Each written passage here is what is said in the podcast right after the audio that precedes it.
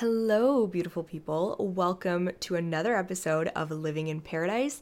My name is Iman Walji. I am your host, and today I want to talk about processing sadness and how to process sadness in a way that is effective and will hopefully make your healing journey a healthy one. I'm going to share the story of how I processed my breakup, but I want to say that you don't have to be going through a breakup to listen to this episode. Um, you know, if you're going through anything in your life that is bringing you some kind of sadness, then you can listen to this and take what resonates. If you are going through a breakup, this will hit a little closer to home for you and hopefully it will give you some solace during these times that I know can be so rough and heart wrenching and heartbreaking.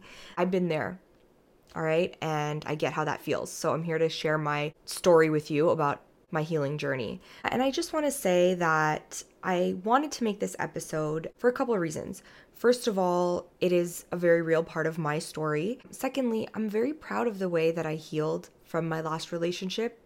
Um, and I'm very proud of myself for the way that I was able to overcome that and and come out on the other side in such a healthy way. And also, when I was going through it, when it was fresh, there was a lot of content out there that really made me feel so much better. It made me feel less alone. And so that's kind of what I'm trying to emulate through this episode. And hopefully, this lands in the lap of people who are in the thick of it and will hopefully make you feel better. So let's just get right into it. The first thing that I want to say and that you need to understand is that you are going to be okay. All right you are going to be fine. I promise you from the depths of my soul that you are going to be okay.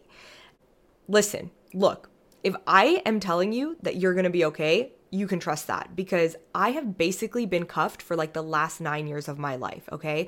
I was in two very serious relationships um, from the age of 15 to 24. And in between the two, I wasn't single for that long. So this is the longest I've been single.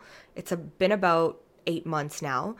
And those were such transformative years of my life as well. Like the age of 15 to 24, that's kind of when you're like growing into the person that you're going to be and you're finding yourself. And there's so much happening during those years and so much growth happening. And during all of that, I had a boyfriend.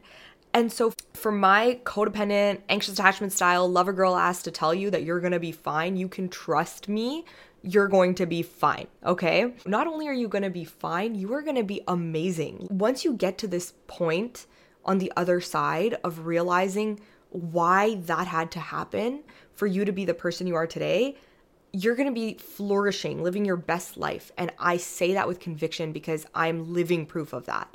And I really went through it. Like I lived with my ex and my life changed overnight. I was blindsided and sad and confused and I was a very codependent. I used to be a very codependent person. Um like I said, before him I was with another guy and through my journey I've had to learn how to be emotionally independent and it hasn't been easy but I am better than I've ever been in my life. I'm better than I was when I was in that relationship. And I promise you are going to be as well. So just trust me, you're going to be fine. This is something that I told myself out the gate. Like, as soon as the breakup happened, even while it was happening, while I was being broken up with, I was like, I'm to be okay. Like, this is happening for a reason I'm going to be better for this. And I kind of just said that to myself. It was it was kind of like a mantra. Like every time, even through my tears when I was crying, I kept repeating to myself, I'm to be better for this. I'm to be better for this. And that was just something that I just knew. Like deep in my bones, I just knew I was to be okay and I was to be fine. And I feel like that's a really big part of the reason that I was able to heal in such a positive way because from the jump, I didn't question if I was to be okay. If you are not telling yourself that, that's okay. I'm here to remind you that you are to be amazing, all right? So don't worry about it. Don't worry about a thing. You're to be great. I think people were really surprised at how quickly I was healing. So it's not like I was moved on. It was just, I remember like a month, a month and a half after the breakup, um, some of my friends were like, I'm really surprised at the way that you're carrying yourself right now. I'm really surprised at even my mom said that. She was like, wow, I'm really pleasantly surprised with how everything's going. And don't get me wrong, I wasn't acting like I was okay. I definitely had my fair share of tears and like heartbreak, and it's not like I was fine. I was sad, um, but I was healing at a quicker rate, I think, than people expected. And honestly, I surprised myself as well. And it's because I wasn't running away from my feelings. So that's the first thing that I just want to say. Do not run away from your shitty feelings. You have to feel them. You cannot let it go if you don't let it in first. So I let myself cry. I let myself feel everything. And I wasn't trying to run away or distract myself from that like deep sadness that I had and that melancholy and that heart wrenching, freaking gut wrenching feeling of heartbreak. I just felt it. I allowed allowed myself to feel it and to really like cry.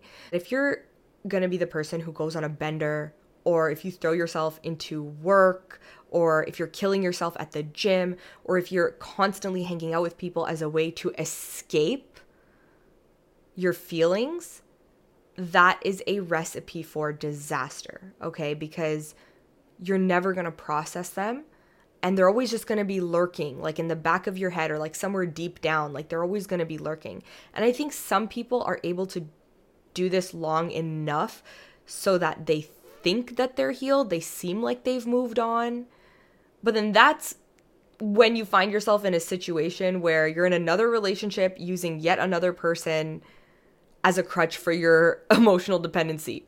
That's a whole topic for another time, but you need to give yourself that time and space to be alone with your feelings, with your thoughts, to be able to move on like a healthy person. So don't try and run away from them. Don't distract yourself like 24 7. Cry, sit alone and cry. And that's okay. My mom also did say something to me when one day when I was crying um, she told me that you need to shed to grow. And she was like, Don't worry, you're just shedding right now. And that really stuck with me because then every time I had like a like a meltdown or every time I started crying, all I could think about was I'm shedding, I'm shedding, like I'm shedding to grow. And that was my favorite thing that anyone's ever said to me because it just stuck in my head every single time I got in my feelings. And I let myself cry and I told myself it's okay, I'm shedding because I knew that that meant growth. There's a quote that says, Feelings are like visitors. You have to let them in and then you have to let them go. And that brings me to my next point let it go. So, this is where you need to find some kind of balance, okay? We don't want to ruminate in our feelings if you need to cry, when you feel the need to cry, when you feel the need to talk about it again cuz look, when you're going through a breakup, like you kind of want to talk about it a million times over. It's it's like a way of processing. At least for me, I was like repeating myself. People were hearing the same things because it was how I was processing. And so whether you're crying or discussing it or journaling, whatever it is you're doing, get it out of your system in that moment and then get up, dust off, and move along with your day. And then repeat that. Repeat that process until one day you're just fine. One day you're gonna be fine. You're not gonna even care to talk about it anymore. You're gonna, like, your tear ducts are gonna be all dried up. It's, that's just what's gonna happen because time heals all wounds. But once it's out of your system, move along with your day. So even if you're like, cry for 20 minutes and then you, you let it go and move along and then randomly you feel like crying again cry again that's okay but then just get up and move along don't sit there and dwell on it don't ruminate in it um, and i think there's a there's an art to doing that because can be a little bit difficult sometimes to get out of that space once you're in it um, and that's where the distractions come into play okay so that's when you can find those healthy distractions, listen to some uplifting music, listen to the podcast that makes you feel good, call your friends, hang out with them, um, watch a movie, go to the gym. That's a, probably the best one. Um, throw yourself into a hobby, but make sure that you're doing all of these things with moderation and in a healthy way, of course. Because, like I said, we want to give ourselves the space to feel, right? One tip this is something that I did. I don't know if this would work for everyone, but I made playlists that kind of adhered to like my different moods. So I had a playlist that was all like hype music, hot girl shit, you know the vibes. And then I had a really like sad girl playlist. And I kind of used that for both. Um like I used it as a way to hype myself and as a way to allow myself to feel sad. So music just amplifies whatever feeling I already have. If I'm sad and I listen to sad music, it'll be exacerbated. If I'm happy and I listen to happy music, I'm going to be like on top of the world. So on the days or in the moments where I was feeling particularly anxious or sad or this deep melancholy, I listened to my sad music. And I know some people might think that that's kind of like salting your wounds, but I would disagree because I was already sad. I just needed to release that energy. And so I'd listen to my sad girl playlist and I would just cry. And then once I was done crying, like literally it would be like 20 minutes maybe, I would switch it up and go to my like hot girl playlist and immediately like feel better. It wasn't until I actually let it out that I felt so much better. It literally is an energetic release. So it's not salting your wounds. I know that a lot of the times when I was sad, uh, there were some friends in my life who, out of genuine care and love, were trying to like not make me feel sad or were being like, let's not talk about this or don't think about it, like be happy. But I was like, no, no, no, like let me be sad because I can't just pretend to be happy. I can't just tell myself be happy and be happy. I need to release this emotion, which means that I need to feel it first. So let me feel it, let me be in my feelings, just be there for me, let me cry it out. And then it's gonna be boosted right back up. So the playlist thing really helped me. That was just something that I did. Might help you as well. And like I said, we wanna make sure that our distractions are healthy and moderate. But let's talk about unhealthy distractions for a second here. I'm not going to act like I'm a saint, okay? Obviously, especially when you're going through a breakup, you want to sometimes go out, party, drink away your feelings, whatever. And I think trying to suppress that might not help because we're all human sometimes. You're thinking about your ex right? Like what is what are they doing right now? It's friday night it's saturday night. Are they going out? Are they partying? Maybe i should do that. I couldn't just sit there in my thoughts wondering what was going on. I had to just go out myself and get my mind off of it. Those unhealthy distractions going out partying if you can heal without that even better. Don't turn to that if you don't need to I think it's important to recognize that it's very easy to fall into an unhealthy pattern if you're drinking and partying all the time. Like, you don't want that to turn into a cycle, or you don't want to go on a bender. Like, really don't go on a bender because that is very unhealthy and you're not going to move on if you do that. So, the way that I was able to kind of mitigate this was I told myself, look, Friday to Sunday, I'm allowing myself to do whatever the hell I want. I had friends who lived in the city, so I would like crash at their place. I'd go out Friday night, come back Sunday, and on the weekend, nothing was off limits. There was no restraints. I was just like, I'm gonna allow myself to just do what I feel like doing. So if I wanna party, I'm gonna party. If I wanna go out, I'm gonna go out. Monday to Friday was very much like feeling everything and turning to those healthy distractions. I was going to the gym, I was doing work, I was setting up my room, and calling my friends, very healthy distractions. Friday to Sunday, I'm going out and I'm not going to shame myself or I'm not going to feel bad. I'm just going to allow myself to process the way that I want to. There was a lot of balance there. Um, and I do suggest that if you do feel the need to go out and party and, you know, turn to these unhealthy habits, try to limit it to the weekend or like once in a while kind of thing. Don't let it become a cycle because this is a very sensitive time of your life and it's too easy to fall into that trap. Don't dig yourself a grave. I also want to add that when I just allowed myself to go out and party and do whatever, I felt like absolute trash the next day. Like the come down was even harder because I was so sad. I was just masking my sadness. So eventually I stopped going out. Like eventually I started thinking for the future version of me, and I was like, if I go out tonight just because of FOMO or whatever, I'm not gonna feel good tomorrow. I'm gonna be anxious as hell. We've already been through this the last couple of weekends, and I don't wanna go through it again. And that's kind of a really good indicator of when I started to realize that I was really healing because I cared about myself more. I cared about my health more. I cared about my mental health more um, and my physical health more than what my ex was doing or what FOMO I was going to be having from not being in the city anymore. I will say that because I live in the suburbs, it was easier for me to maintain that like Monday to Friday balance, by the way. But yeah, eventually I just stopped caring. I cared just about myself. And that was a really, really good, clear indication that I was healing. I wouldn't have come to that conclusion if I didn't just allow myself to do what I wanted on the weekends. Okay, um, another tip that I have for you guys is write a list, and this doesn't have to be during your healing journey. This this is just a really like good tip, I guess, regardless of whatever's going on in your life. I was very inspired during that time to do this, but um, it's a good thing to do anyway.